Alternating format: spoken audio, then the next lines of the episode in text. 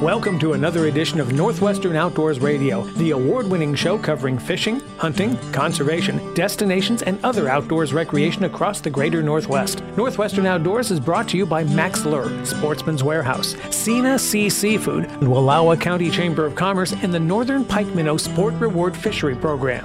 And now, let's see what's happening this week with your host, John Kruse.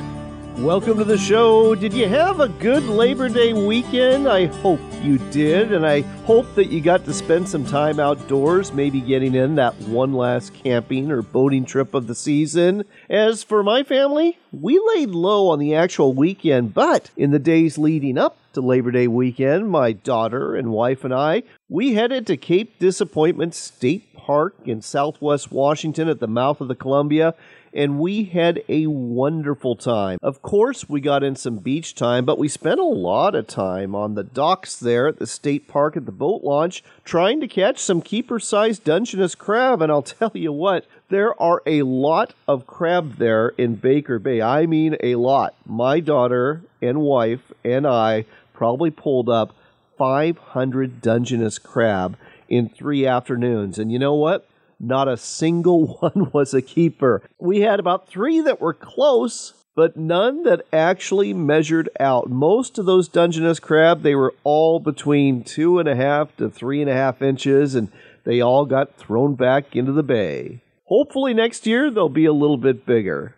But you know what? No regrets because we just had an absolutely wonderful time. And we're going to tell you all about this state park, which is literally a crown jewel in the Washington State Parks portfolio, offering not only outdoors recreation, but all sorts of layers of history. We're talking military history, an interpretive center about Lewis and Clark and the graveyard of the Pacific that's off the mouth of the Columbia that has so many shipwrecks, and the lighthouses, two of them that are in the state park that were built to prevent more of these shipwrecks from happening. Aaron Webster is a longtime park ranger here, and he'll spend some time telling you about all of this and more. If you're wondering about the fishing around here, well, we went to Ilwaco, which is right next to the state park, headed down to the marina and checked in with Butch Smith. He's the longtime owner of Coho Charters, and there is a lot of fishing and crabbing to be done here in the months of September and October you'll want to hear about. Another stop we made was to the Willapa National Wildlife Refuge. Located in and around Willapa Bay, this refuge is known for its habitat that is very critical for both migrating waterfowl and shorebirds. It also offers hunting opportunities for waterfowl and even big game too. And in just a couple of weeks, there's going to be a birding festival there. It's called Wings Over Willapa. And Jackie Ferrier, who's with the U.S. Fish and Wildlife Service and works at the refuge, will tell you more about this. And I think you'll want to come check it out. In addition to this, we've got a Mack's Minute featuring Mack's Pro staffer Bruce Warren, some news about a special urban archery hunt in Montana, and of course, your Sportsman's Warehouse trivia question of the week. So let's get things started, as we always do, with another edition of Sportsman Spotlight. Can you still go fishing this time of year? David Sparks, Sportsman Spotlight. Yes, it may be late in the summer season, and I asked Fish and Game official Roger Phillips about the viability of late summer fishing. Well, interesting you mentioned that because we always turn our attention to hunting, you know, starting this time of year with archery seasons and realize that there's an awful lot of good fishing opportunities still out there and it tends to get better as we start getting a little bit of cooler weather, which we are getting, and that water cools down a little bit and our rivers tend to do real well for trout fishing, and some of our lakes and reservoirs they tend to start fishing pretty well too. So late summer, early fall is still a good time to fish, and people should take advantage of it. Crowds tend to be a little lighter too. So some tips on fishing this time of year. It's warm and sunny. Rivers are low and comfortable. It's easier to read the water. You only need basic fishing gear. Most waters are well stocked with fish Warm water fish are heat resistant. Fish are growing bigger. It just happens to be prime time for mountain lakes. As Roger mentioned, there's less competition from other anglers. And some fishing, such as trout, fishing lakes, reservoirs, and ponds, typically improve as water cools. One last thing lots of luck. Hope you enjoyed Sportsman Spotlight. I'm David Sparks. See you next time. Being a farmer takes hard work. Growing wheat is no exception. At Wilbur Ellis, we know that the most successful farms are rooted in the right partnerships and the right solutions, like Efficax Soil Retention Adjuvant.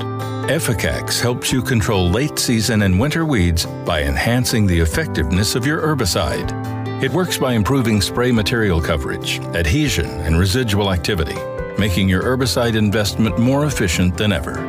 But growing a bumper crop of wheat isn't the only advantage of working with Wilbur Ellis.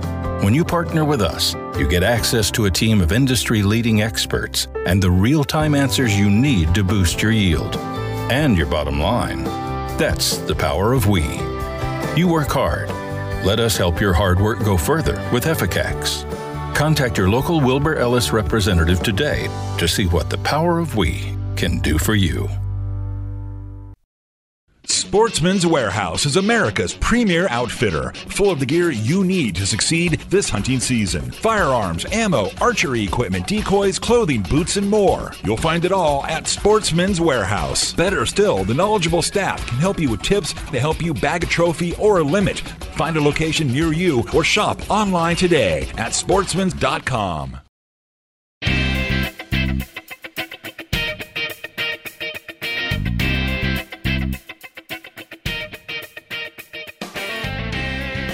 Welcome back to Northwestern Outdoors Radio. We are broadcasting from, well, a little bench in front of the office at Coho Charters in Ilwaco, looking out on his fleet in the marina. It's a beautiful day today. Butch Smith is the owner here, making some time to chat with me. Butch, welcome to the show. Hey, thanks a lot. It's nice to be on your show again. Last time I was here, I think we did the whale task force interview. I think we did. But this time, we're talking fishing. And man, oh man, I've been seeing a lot of boats coming in and out, both recreational boats and charter boats. How's the fishing been this summer? Has it lived up to the expectations that everyone had for this August? Yeah, I would say so. I don't think there's a day this summer I haven't limited. Fishing has been phenomenal. Coho have been plenty. I think we have a under prediction of Chinooks. We've had plenty of Chinooks in the ocean, sometimes too good. We had to close our Chinook fishing down a little early in the ocean, but we're still catching nice, bright, orange meated coho, some of the best eating there around, and, and crazy fight when they're jumping in and out of the water. People are still having a real good time doing that. Let's talk a, a little bit about the month of September. We're in the second weekend of September now. A lot of folks are pulling up stakes. They're heading to the Columbia River Gorge. They're heading to Hanford Reach, looking for those Chinook up there. But how long does the fishing stay good here? Where we're fishing now is, is sometimes a long ways from the river, and so I what that tells me is there's more fish coming. Uh, when we clean the fish, the fish, the eggs in the fish are immature. So I think we've got plenty more good fishing to come. We have plenty more quota to catch them on. So I think this could be a very good September, both in the ocean and buoy 10. You know, if God bless you, if you want to go, you know, chase those kings up the river, but the coho are still a huge quality, well eating, fighting fish and fun to catch. Let's talk about how your clients catch fish off your boats. When you go salmon fishing, what's the drill? Well, my method of fishing is kind of since, you know, we've been in the business since the early 50s, started in Westport with my grandfather and then came down to Ilwaco in the late 60s. I kind of use a method that's in between mooching and the fast trolling. I, I don't like to troll hard. I like to use a slow troll, you know, in and out of gear, some, you know, and, and, and or a real slow troll, which makes it a lot funner for the clients to catch the coho or chinooks. They're fighting, they're on top of the water, they're jumping, you know, and so, and we use the anchovies and the divers and, and some triangular flashers. Not not we, we're not we're not into the skateboards out in the ocean. We don't have to. Why use them if you don't have to? But we're still using kind of the four foot leader, delta divers, some with flashers, some not, and fresh anchovies. You know, it's worked for years and still working, still fun to use. Well, if it's working, there's no reason to change, that's for sure. On your boats, how many clients do you carry? Well, we're licensed for 18, but we like to hold our boats at 12. You know, sometimes we'll put 14 on them if they're a one party group and they need 14. But basically, we carry 12, which gives us plenty of room on the boats between the clients and, you know, no tangles and any of that stuff. So we like to, you know, it's 12 is a nice number and and comfortable and, and people, you know, a lot of space between our, our, our fishermen. And, and so it's really fun. Adds, adds a lot more to the enjoyment of the trip, I think. Let's talk about another trip that you offer crabbing trips. Tell our listeners about this because September is a very good month for Dungeness crab.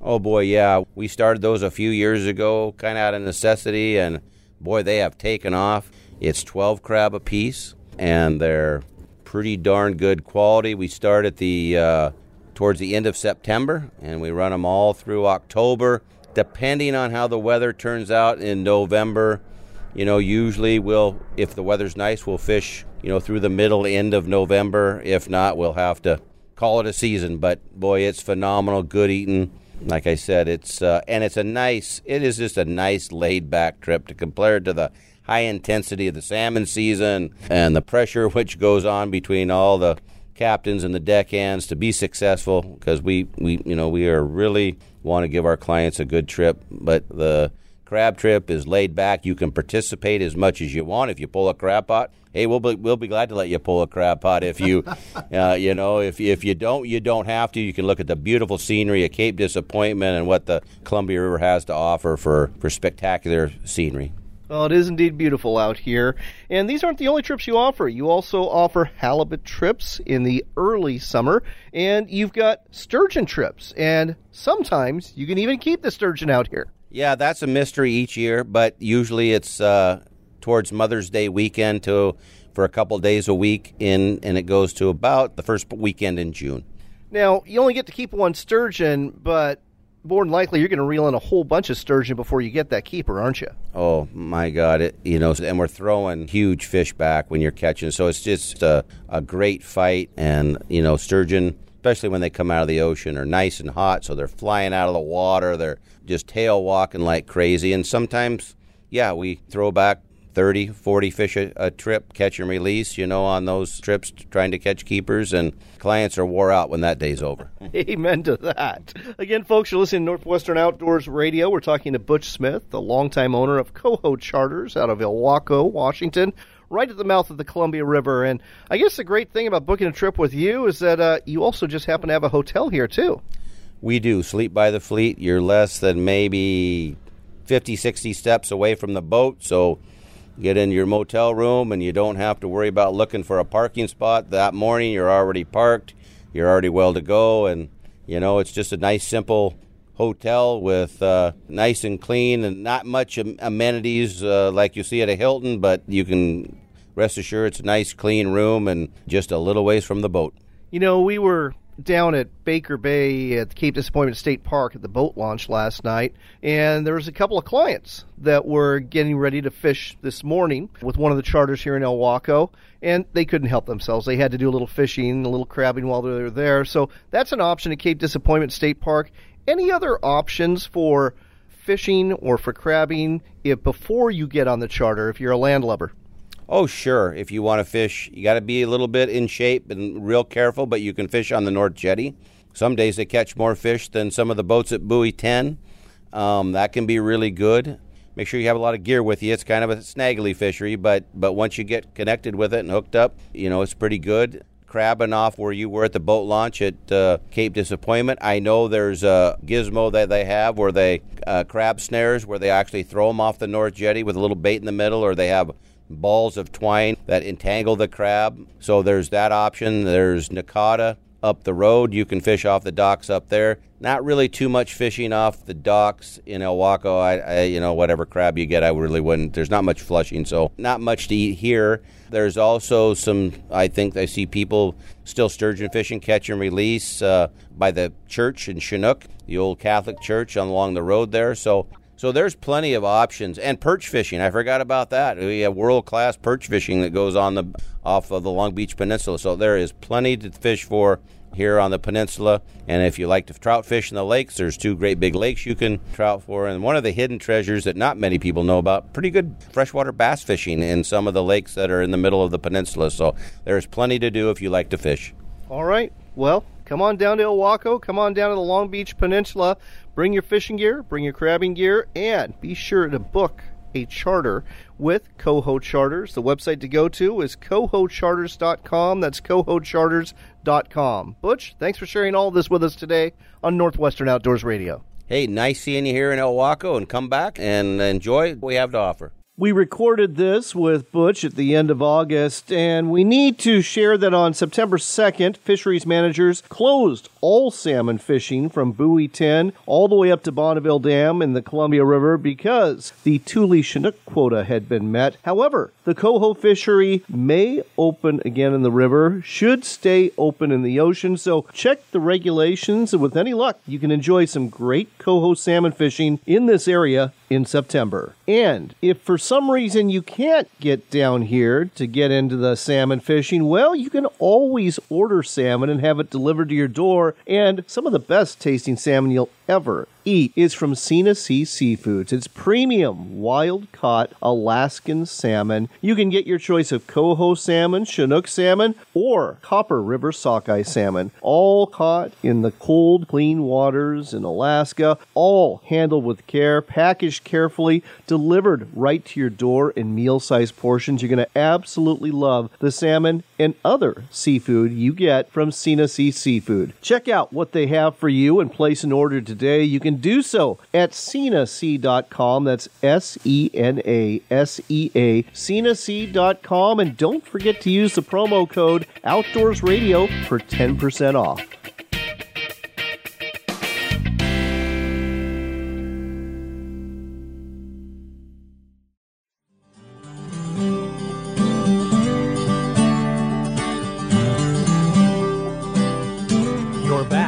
Of the great outdoors on Northwestern Outdoors Radio with John Kruse. It's time for another Mack's Minute. Fish on! brought to you every week by Mack's Lure Company. With us this week is Mack's Pro Guide Bruce Warren. Bruce, we're at Fish Camp. We've been fishing the Columbia River, and I understand you've been using smile blades while hover fishing to get fish in the boat. You bet. Smile blades will add an extra flash to your bait, they'll add a, a little extra color to your bait, and you can change them up real quick, real easy to maybe get something that'll get those fish to going. Let's go ahead and talk about hover fishing. Exactly how does that work? Go ahead and describe the setup and the technique. Well, first of all, you need a fairly good rod, not too long, about 8 feet, with a fairly light tip and a little bit of backbone to it. 10 to 20 pound test works great. Put on that a chunk of 2 ounce lead. Cannonballs are my favorite because they don't hang up too bad. And you only need about 2, maybe 3 feet a leader. Again, about 20 pound test. Tie on between a 1 aught and probably a 3 aught hook. Your favorite beta eggs, and of course, don't forget that Mack's Smile blade on there. Drop it down to the bottom, reel up 2 to 3 cranks, and watch that rod tip. That's the key. Now, in hover fishing, you're not jigging, you're not moving it, you're just waiting for that fish to, to bite, and it's a really light bite, isn't it? Yes, it is. It's very light bite. You'll, that's why you need a rod with a sensitive tip. You'll see that rod dip a little bit, maybe bump a little bit, but boy, not very much. And the other key when it comes to hover fishing is I've always been trained, especially with the Chinook salmon. Wait for it, wait for it, wait for it, let them eat it. But that's not the case with hover fishing, is it? No, it's not. You see that rod dip just a little bit, set it. Set it hard. You never know. It might be a sturgeon, but hopefully, and most of the time, it's a nice big Chinook. Well, there you go, folks. Hover fishing demystified, and don't forget that smile blade. It's a patented product from Mack's Lure. That's going to wrap up this Mack's Minute. Want to put a smile on your face? Start off by putting a smile blade from Mack's Lure Company on your line. Mack's smile blades come in different sizes and spin at slow speeds, not like those metal blades on other lures. Buy them separately or on ready made rigs like the wedding ring spinner, double whammy, wally pop, and more. Smile blades work for trout, bass, walleye, as well as other species, and when that fish hits, you'll have a grin on your face that won't go away. The Smile Blade, only from Mack's Lure Company. Anglers are getting a raise this year with the Northern Pike Minnow Sport Reward Fishery Program, and the fish are biting. Here's how it works. First, register at a pike minnow station along the Columbia or Snake River. Next, go fishing for pike minnow and bring back all of them that measure 9 inches or longer. The fish are worth 6 8 or $10, and the more fish you catch, the more each one is worth. Keep an eye out for tagged fish too because those are worth 500 bucks. Go fishing, make money, and have fun. Find out more at pikeminnow.org. Sportsman's Warehouse is America's premier outfitter with the gear you need for fishing, hunting, camping, paddling, cooking, and just about anything else you can do in the woods or in the water. With over 125 stores across America, there is bound to be a Sportsman's Warehouse near you with not only the gear you need, but also the experts to help you get the most out of the product you purchase. Head down to your local Sportsman's Warehouse today or shop online anytime at sportsmans.com. That's sportsmans.com.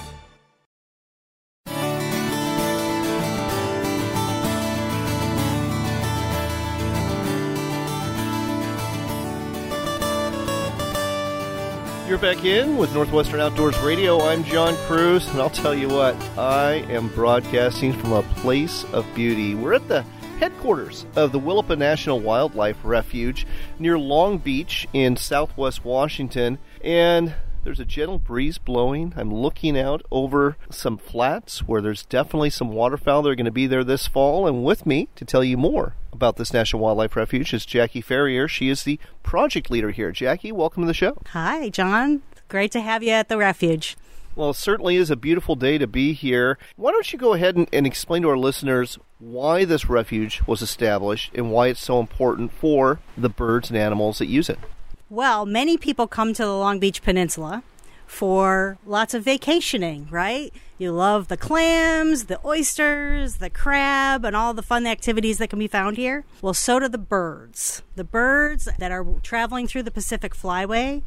Willapa National Wildlife Refuge is a really important stopover place because of all of the mud flats that you're seeing out in Willapa Bay right now, and all of the shorelines of the Long Beach Peninsula, 27 miles of shorelines, provide this incredible buffet for all sorts of shorebirds, waterfowl, and other migratory birds. You know, glad you mentioned the shorebirds because I think when people think of national wildlife refuges, they immediately think of waterfowl.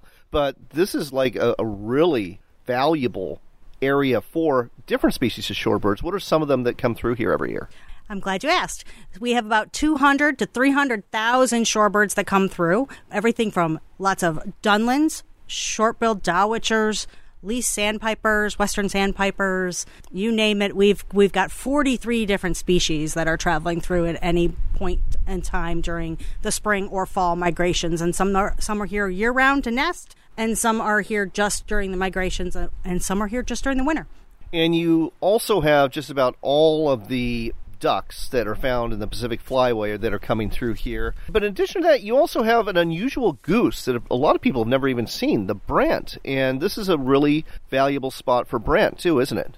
It is. The Willapa Bay is known for the uh, wide variety of eelgrass that's in the bay, and brant love to eat eelgrass. It's very important for their life strategy, and they stop at sites with this particular type of eelgrass along their migration routes and wintering sites. Let's talk a little bit about the refuge itself. I think a lot of people, when they go visit a national wildlife refuge, they think of it as just one place that they're visiting. But yours is broken up in several different units. For instance, right now we're looking at the South Bay unit, but there's a couple of other units to include an island. Yeah, Long Island. It's the second largest estuarine island on the Pacific coast. About six miles long in the middle of Willapa Bay, and it's a wonderful place to visit. It's kind of magical. It has everything from old growth forests, thousand year old trees, western red cedars trees that provide important habitat for a lot of our key species, including threatened marbled murrelets, um, a species that's pretty rare to the coast and a lot of people migrate out there as well. we'll talk more about that in a minute. Uh, let's talk about another one of the units that you have, and that's where the, the former headquarters was located on the east side of the bay. Cutthroat Creek, now called Cutthroat Creek. Yes, it's the home to the Art Trail and Cutthroat Climb Trails. Nearby, uh, just to the north, would be the Teal Slough Trail. Also gives you some really nice views of some really amazingly old trees. Remnant cedar grove uh, with cedars and spruces. All right. Well, let's talk about. We're kind of leading into this here. Some of the activities that people do out here at the Willapa National Wildlife Refuge, and one of them is certainly hiking. You've got quite a few trails, don't you?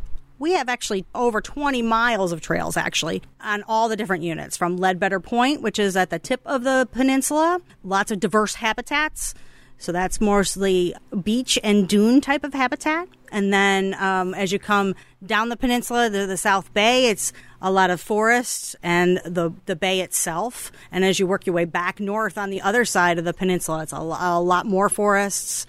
All right. Something else you can do here at one place is camping. And you do that on Long Island but correct me if I'm wrong, you can't just get out there with like a, a Parker boat that's powered by a 250 horse engine. Uh, it's small craft only, isn't it? Depends on the tide. You really have to watch the tides on how you get out to Long Island. We need you need a six foot tide just to actually reach the island. Some places you actually need a little bit higher of a tide. And the reason we allow camping, it's not something that's allowed on no, most national wildlife right. refuges, but we allow it here because the tides come in and out, er, and you can only access it during certain times. So we could strand some people out there. So we like to give them some nice, primitive, but beautiful campsites that are out there. And a lot of folks get out there by kayaking or canoeing, don't they? They do. It's a very popular. That's the most popular way to get out to the island.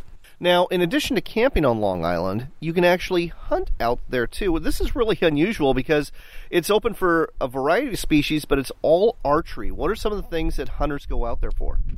The most popular is the early elk archery season, which happens early September. The campsites are completely full at that time. You've also got bear hunting, grouse hunting, but the rest of the refuge is pretty much all waterfowl hunting, isn't it? Well, there's waterfowl, a lot of waterfowl hunting, but there's also elk and deer hunting all in the, all those forest areas I mentioned, and even a little bit on the the beach dune area as well. All right, and you know, and that's something else that I think a lot of people don't realize. When people think of a national wildlife refuge, they think it's like a a sanctuary, but actually, it is a multi-use area, and yes, it does provide great habitat for wildlife, but there's also enough to allow for hunting, isn't there? There is. Hunting's a really rich, long history uh, with national wildlife refuges. Hunters help to conserve a lot of the habitats that you, everyone gets out there to be able to use. They were part of the establishing those the refuges to begin with. Right. Those duck stamps, folks. If you're a duck hunter and buy a duck stamp, it's coming to places like this. One other thing I want to talk about, and this has to do with birds, but not hunting birds, it's watching birds. You've got a big festival coming up here pretty soon, don't you? We do. The Wings Over Willapa Festival on September 22nd through the 25th. Exciting. About 30 different events, everything from speakers to guided hikes to self guided hikes to uh, presentations and artist workshops. And is that going to be taking place here at the headquarters or does it take place at various locations around the refuge? Both. We have a wide variety of opportunities on all of the different units and with a lot of our different partners. So there's some with the state parks uh, down at Cape Disappointment. There's some with the Nature Conservancy on Ellsworth Preserve, and then there's lots of great things. You could get out to see the island, the Long Island. You can get out to see Leadbetter Point either by tracking. You, there's a master tracker that's got a, uh, some classes, which wow. is uh, pretty impressive, and um, four by four tours and lots of boat tours. A lot of water around here how many people generally come to this festival? It's a fairly new festival, so we're around two to three hundred people so far. Okay, well, I suspect uh, a few more people are going to come for this now. What's the website folks should go to to find out more about this? wingsoverwillapa.org. And I understand you've got a pretty impressive keynote speaker for the festival, too. We do. Noah Strycker, one of the first human beings to see more than half of the planet's bird species in one year. Oh my gosh. Okay. He's an impressive, impressive speaker, and he'll be here on our Friday night as our keynote speaker. All right, wingsoverwillapa.org. That's the website to go to. And make it a point to come out here and experience all that nature has to offer on this expansive refuge. You're not going to regret it. The website to go to if you want to find out more is just fws.gov backslash refuge backslash Willapa or just Google the Willapa National Wildlife Refuge and you'll get there in a hurry. Jackie, thanks so much for sharing this with us today on Northwestern Outdoors Radio. Thanks so much for being here.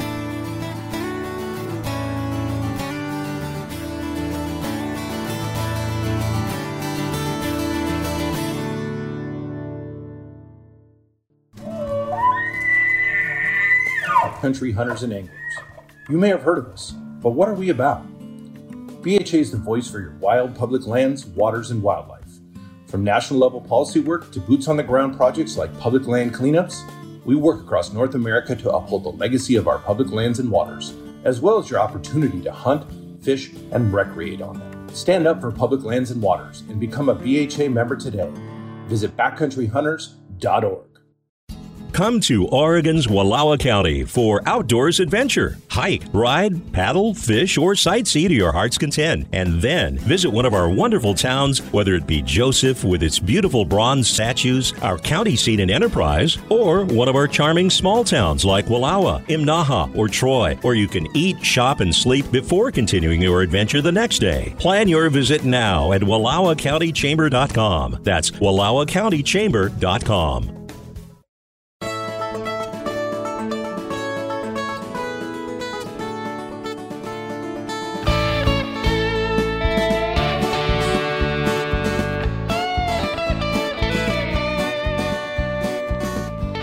You're back in with Northwestern Outdoors Radio. We're continuing to broadcast from Ilwaco and Cape Disappointment State Park. As a matter of fact, right now we're at the Lewis and Clark Interpretive Center, and I'm with Interpretive Ranger Aaron Webster. Aaron, welcome to the show. Thank you. Aaron, you've been here 20 years now, and let's kind of talk about all the things that are available in this park for people to see.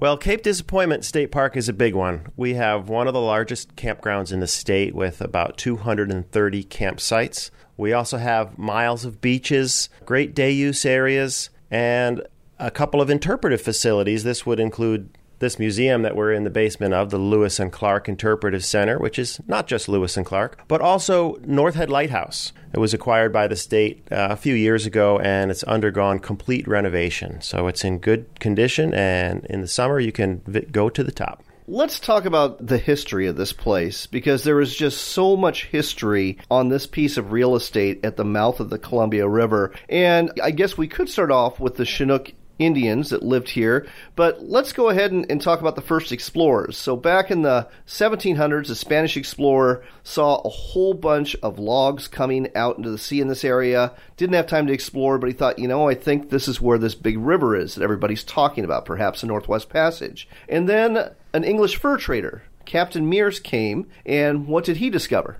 So, Meares had heard about the fact that there was probably a river here, but this earlier Spanish guy, Bruno Heceta, he had not entered the river mouth. So Meares came here with high hopes to do what Bruno couldn't. But when he arrived at the mouth of the river and looked at the mouth of the river, he felt sure it was not the mouth of a river. He named the rocks Cape Disappointment, and he named the river itself Deception Bay. Interesting. But he was wrong, and an American captain, Robert Gray, a few years later discovered this was indeed the Columbia River and, and named it after his ship, the Columbia Rediviva. He came here in 1792 along with uh, George Vancouver, who ended up mapping most of the lower river. So, American fur traders come in. You've got uh, Astoria uh, becomes a city named after a fur trader there, and then the Civil War happens. In the Civil War, the United States, the Union, I should say, decides to build forts at the mouth of the Columbia. On the Oregon side, Fort Stevens, and here it's called Fort Canby. Tell us a little bit about the history of this military installation before it was a state park. Yes, originally called Fort Cape Disappointment, it was established in the Civil War due to Confederate presence in the Pacific. I had no idea. There were Confederate ships in the Pacific Ocean? Yes, nothing ever really came of that, as you probably realize, but uh, there were a number of areas that were fortified, including Cape D and the Presidio in San Francisco Bay Area. But the biggest era of building at this fort is an era we call the Endicott era, 1898 to 1906 or so, when most of the Pacific Northwest's famous gun batteries were built. These batteries were then reactivated for World War II in World War II, they started building some new defenses at the mouth of the Columbia, but none of them were ever completed before the war ended. So at some point, this becomes Fort Canby. Who was Canby? Yeah, good question. General George Edward Canby was a Civil War general who survived the Civil War and was killed during the Modoc War in California. So this fort became Fort Canby when Canby was killed during the Modoc War. And eventually, after World War II, the State Parks Commission got a hold of this. And originally it was Fort Canby State Park. When did it change to Cape Disappointment State Park? So the change in name came concurrent with the bicentennial of Lewis and Clark. It was 2003 to maybe it was probably 2005 before we actually got it done. We wanted people to notice this park again and to think of it as more than just another one of the forts in Washington. Oh, it really is so much more. Again, with with all the history that we're talking about here, and folks, you actually can see some of the old fortifications and emplacements that are here. But you've got to stop by the Lewis and Clark Interpretive Center. This is a world class facility. Yeah, I agree. It, it's an amazing museum. We have an extensive Lewis and Clark exhibit covering the whole expedition, as well as artifacts from the expedition. Upstairs is a whole nautical section. Coast Guard and lighthouses and other things uh, related to the uh, mouth of the river. And that's my next question. It's about the lighthouses. You've got two lighthouses Cape Disappointment Lighthouse, which is right by the Interpretive Center, and then just a couple miles to the north, you've got North Head Lighthouse. Why are there two lighthouses here? So originally, when Cape Disappointment Lighthouse was built in 1856, most of the ship traffic was coming from San Francisco north up the coast in full view of the Cape Disappointment Lighthouse. But in the late 1800s, when the rail lines connected at Tacoma, ships started coming in and out of the Puget Sound much more and into the Columbia from the north. Well, from the north, you can't see Cape Disappointment Lighthouse because this pesky hill called North Head blocks it. So we built a lighthouse on North Head in 1898. And can you still stay in the lighthouse keepers and assistant lighthouse keepers' quarters at the North Head Lighthouse? Yes, Cape Disappointment has three lighthouse keeper residences that you can stay at. They come fully equipped with a kitchen. It's like a hotel room with a kitchen. Warning though, folks, it's not cheap. If you're on a budget, consider the cabins or the yurts or the campsites or bring your RV. You're going to love anywhere you're at though at this park. I mean, there's just so much to do with the beaches, the lighthouses, the interpretive centers. Got a great boat launch, and boy oh boy, a ton of people have been out fishing and crabbing too. What's maybe a, a hidden gem that people miss out on that you would suggest they do here? I think a lot of people miss our hiking trails, and we have some of the biggest trees in Pacific County here at Cape Disappointment State Park. If you hike a trail called the Coastal Loop Trail, it's just one and a half miles. You can see and even touch Sitka spruce trees that are 10 foot diameter and estimated to be over 700 years old. Wow, that is amazing. And I guess getting back to the lighthouses, one more thing I want to talk about. They call the area off the mouth of the Columbia the graveyard of the Pacific. And I know that at Fort Stevens State Park, you actually can see an old wreck, the Peter Iredale. Are there a bunch of shipwrecks off of Cape Disappointment as well? There are uh, shipwrecks off of Cape D, but you can't really see them. Most of them have settled down into the sand and are just not visible. A couple exceptions are near the A jetty. You've got the wreck of a old tuna boat called the Betty M, whose spars still project above the waterline at low tide. So, Aaron, in addition to, to all the history, you and some of the other interpretive rangers and volunteers kind of bring it to life with programs during the summer, too, don't you? Yeah, we sure do. In June, July, and August, we have guided hikes. We have about five different guided hikes during the week, and we also have about five different evening programs. So we hope people will come out to those. What are some of the subjects of the ones you're doing this year? Well, our guided hikes this year included talking about waves, tides, and currents on a beach hike. Some of them involved edible plants in the forest hikes. And our evening programs were really everything from Jeopardy like game show to a flint knapping demonstration where we show you how to make arrowheads. Very interesting and very educational and very fun all sorts of history, all sorts of outdoor recreation, all sorts of great camping opportunities. You're going to find it here at Cape Disappointment State Park. You will want to register a ways in advance. You can register up to nine months in advance. This is a very popular park, not just for the cabins and for the lighthouse keepers' quarters, but for everything. So make plans now, and as soon as you can, go ahead and register and reserve a place to stay and come on out here to the beach. Come on out here to Cape D. You're going to absolutely love it. Aaron, thanks so much for sharing this with us today on Northwestern Outdoors Radio. Thank you very much.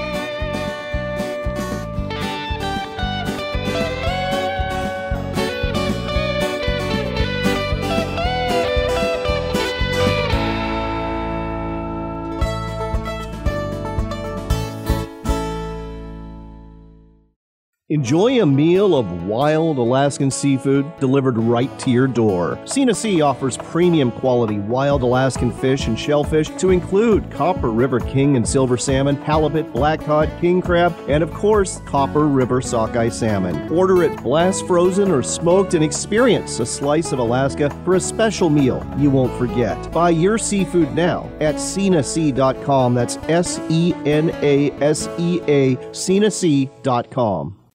Anglers are getting a raise this year with the Northern Pike Minnow Sport Reward Fishery Program, and the fish are biting. Here's how it works. First, register at a pike minnow station along the Columbia or Snake River. Next, go fishing for pike minnow and bring back all of them that measure 9 inches or longer. The fish are worth 6 8 or $10, and the more fish you catch, the more each one is worth. Keep an eye out for tagged fish too because those are worth 500 bucks. Go fishing, make money, and have fun. Find out more at pikeminnow.org.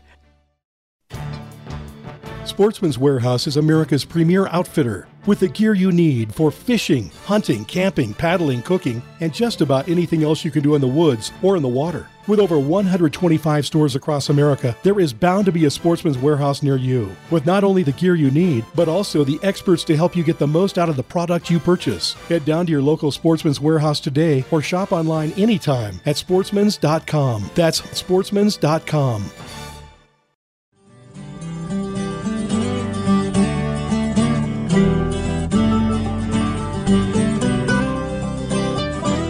We've got time for one more shot of Northwestern Outdoors Radio with John Kruse. Welcome back in. You know, when you think of deer hunting, especially mule deer hunting, you think of getting out there quite a ways into the sage or into the woods and looking for these majestic animals to harvest. But in Roundup, Montana, you can actually hunt them right in the city limits. That's right. For the eighth year in a row, the city of Roundup is going to be offering a special archery only deer hunt. The reason for this? Well, they've just got too many mule deer in and around Roundup. They're causing problems in terms of vehicle collisions and being aggressive towards the inhabitants and causing property damage. So, you get a chance to actually hunt these animals right in town. The application period for this hunt opens on October 5th at 5 a.m. and it's open to both residents for $10 or non residents for $75 with a limit of two deer per hunter. A total of 90 licenses for this hunt will be available, and they're valid on specific properties in and around the town. You will have to coordinate with the Roundup City offices during business hours, and they will likely assign you to appropriate sites where you can hunt. The season takes place November 5th through February 15th. And officials in Roundup say that the hunts do help reduce conflicts between humans and deer. If you want to find out more, go to the Montana Fish, Wildlife, and Parks website, look for the news release on this subject, and get more information about a special urban archery hunt in the town of Roundup, Montana. And now it's time for your Sportsman's Warehouse trivia question of the week, and it's about the teal, that small, low flying puddle duck found throughout much of North America.